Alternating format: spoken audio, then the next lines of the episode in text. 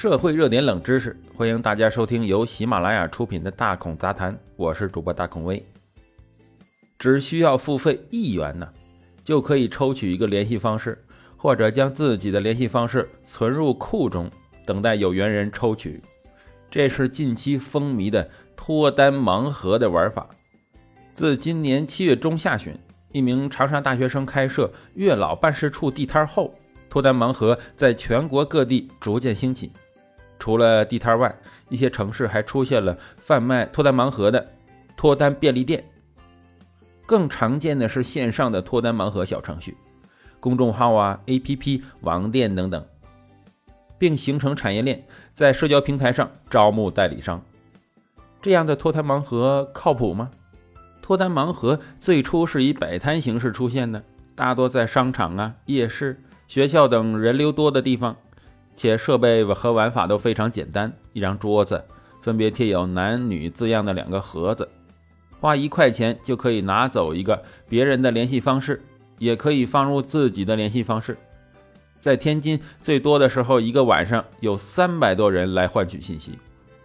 随后，脱单盲盒的脱单便利店在北京、天津、广州、重庆、济南等地纷纷出现。脱单盲盒价格从几元到几十元不等，店内工作人员会按照生日星座进行分类排列。在天津和平区一家脱单便利店，这里的脱单盲盒呀被做成瓶子状，摆放在一面脱单墙的格子间里。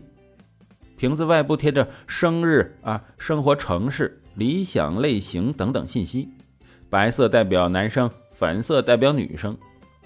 再根据星座和关键词进行分别摆放。工作人员介绍，入店前需要支付五十块钱啊，包括门票和一个瓶子的费用。入店后，可以在瓶子中投入自己的信息，并从墙上拿走一个装有他人信息的瓶子，可以拆开看，但不能拿走。统计发现呢，每个格子里面存放的脱单瓶有近四百个。所有的格子间里的瓶子加起来达到数千个，以九零后、零零后居多。上架时间多为十一月中上旬。一个大学生正在店内挑选盲盒，他挑选的标准是星座的匹配度。来来回回的挑了十分钟以后，他看中了一个瓶子。打开后，对方的姓名啊、年龄、联系方式、职业、择偶标准等信息被密密麻麻的写在一张纸上。这位大学生感觉对方比较用心，他打算先加好友聊聊看。除了线下的脱单小摊、脱单便利店外，线上也出现了五花八门的脱单小程序、公众号、APP 和网店，颇受年轻人的青睐。但作者在调查中发现，不论是线下还是线上，通过盲盒脱单的成功率并不高，甚至很多人呢都卡在了第一步——信息的真实性。一位盲盒交友的摊主介绍，一些人存的信息可能是别人的，也可能与自己实际情况不相符。这种情况时有发生，很难核实。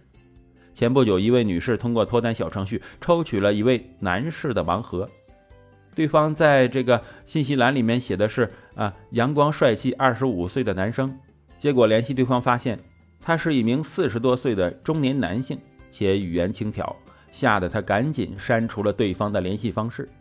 调查人员试用了七个盲盒小程序、五个脱单盲盒 APP，发现只有一个平台的客服会在客户存小纸条的时候提醒禁止发布色情暴力的信息，并会有人工核实，违反者直接列入黑名单。抽到此类信息的用户截图还可以退还费用。其他十一个平台啊，均未进行相关的提醒。单身男女想要邂逅爱情，成了商家眼中的风口生意，引流变现是他们生财的方式之一。有小程序打着脱单幌子，一款名为“月老办事处”的小程序称，用户可以看到一段广告，然后免费存或者取一张有他人联系方式的纸条。调查者尝试了很多次，发现每次得到的联系方式搜索后都显示用户不存在。并且，即使打开小程序看广告之后，要想存取信息，还需要再看一次广告。还有商家通过拉人头的模式层层盈利。记者注意到，啊，脱单小程序已经出现许多不同的版本，并通过社交平台广泛招募代理，赚钱很快，推广即分佣等成为他们的广告语。一款脱单小程序的推广人员介绍，开通红娘的价格一般是九块九至三十九块九，加盟后可以用自己的二维码进行摆摊赚钱。入群后，你会收到第一条公告，就是截止某某日某某时还是零代理，将被取消代理资格并清除出群。我们需要的是一起赚钱的人，而不是觉得挂着红娘好看的人。还这还有口号哈。随后有工作人员在群里介绍如何推广，取得收益。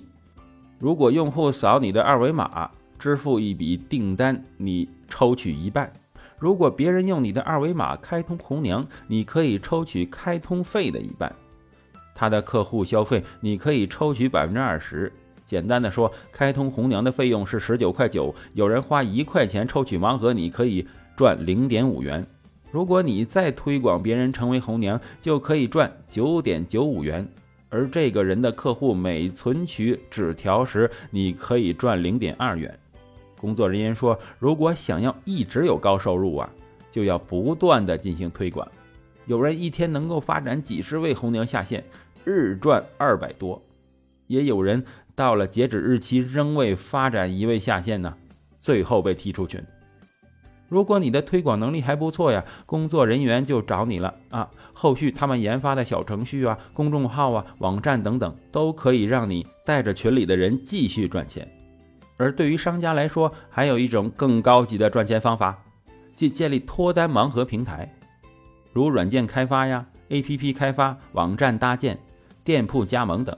记者了解到，开线下精品店需要的服务费用一般是五万到七万元。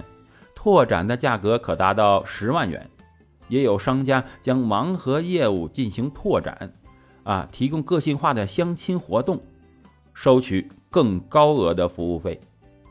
脱单盲盒中拉人头、层层获利的模式，像极了传销，也类似于微商的分销。实际上啊，有很多人通过盲盒中的联系方式联系到的人，多半是微商。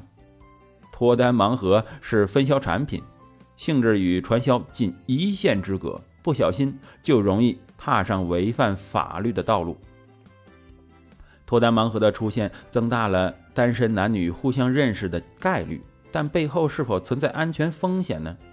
通过天眼查搜索发现，有些脱单便利店的经营范围并不包括开展交友服务、组织交友活动等，超范围经营问题比较严重。有些小程序 APP 的。啊，认证公司也是如此。其备案的经营范围包括软件开发、互联网数据服务、互联网信息服务、一二类增值电信服务等，并不包括盲盒相关产品服务。在一款名为“盲盒交友”的 APP 上，作者发现，虽然该软件名字带有盲盒，但登录进去后，系统会按照位置进行直接推送他人的信息。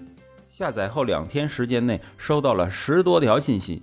大多涉及呃借款呐、色情服务等违法内容，多人直接在 APP 上发带有诱惑性的图片或联系方式，并使用啊什么一回八张啊、两回十五张等色情服务的暗语具体啥意思？那大孔也不知道，我这大孔也想知道。有律师提出要警惕商家换个名头继续营业的行为，平台在审核的时候不应该啊仅仅就店名进行审核，还要对其性质、内容加强审核。经营脱单盲盒的商家必须遵守平台规则，不能以偷机取巧的形式躲避审查，躲避风险发生，并且商家收集到个人信息后，应该严格遵守保密原则，除了按规则提供外，不得向其他任何人提供收集到的个人信息。目前来看呢，这个脱单盲盒是一种新兴事物，面对其带来的诸多的潜在的风险，相关职能部门对其可能出现的泄露。贩卖大量个人隐私信息数据的行为，应在技术层面和平台层面予以约束。经营脱单盲盒的商家，则要探索出一条合法合规的发展路子，这样才不会让脱单盲盒昙花一现呢？啊，成为了一时的玩物。对于具有交友需求的年轻人来说呀，要理性消费，不要盲目跟风。在交友过程中，一定不要随意出示自己的个人信息，防止骚扰和诈骗。好了，感谢收听本期的大孔杂谈，我是主播大孔威。喜欢的话，请订阅关注，咱们下期再见。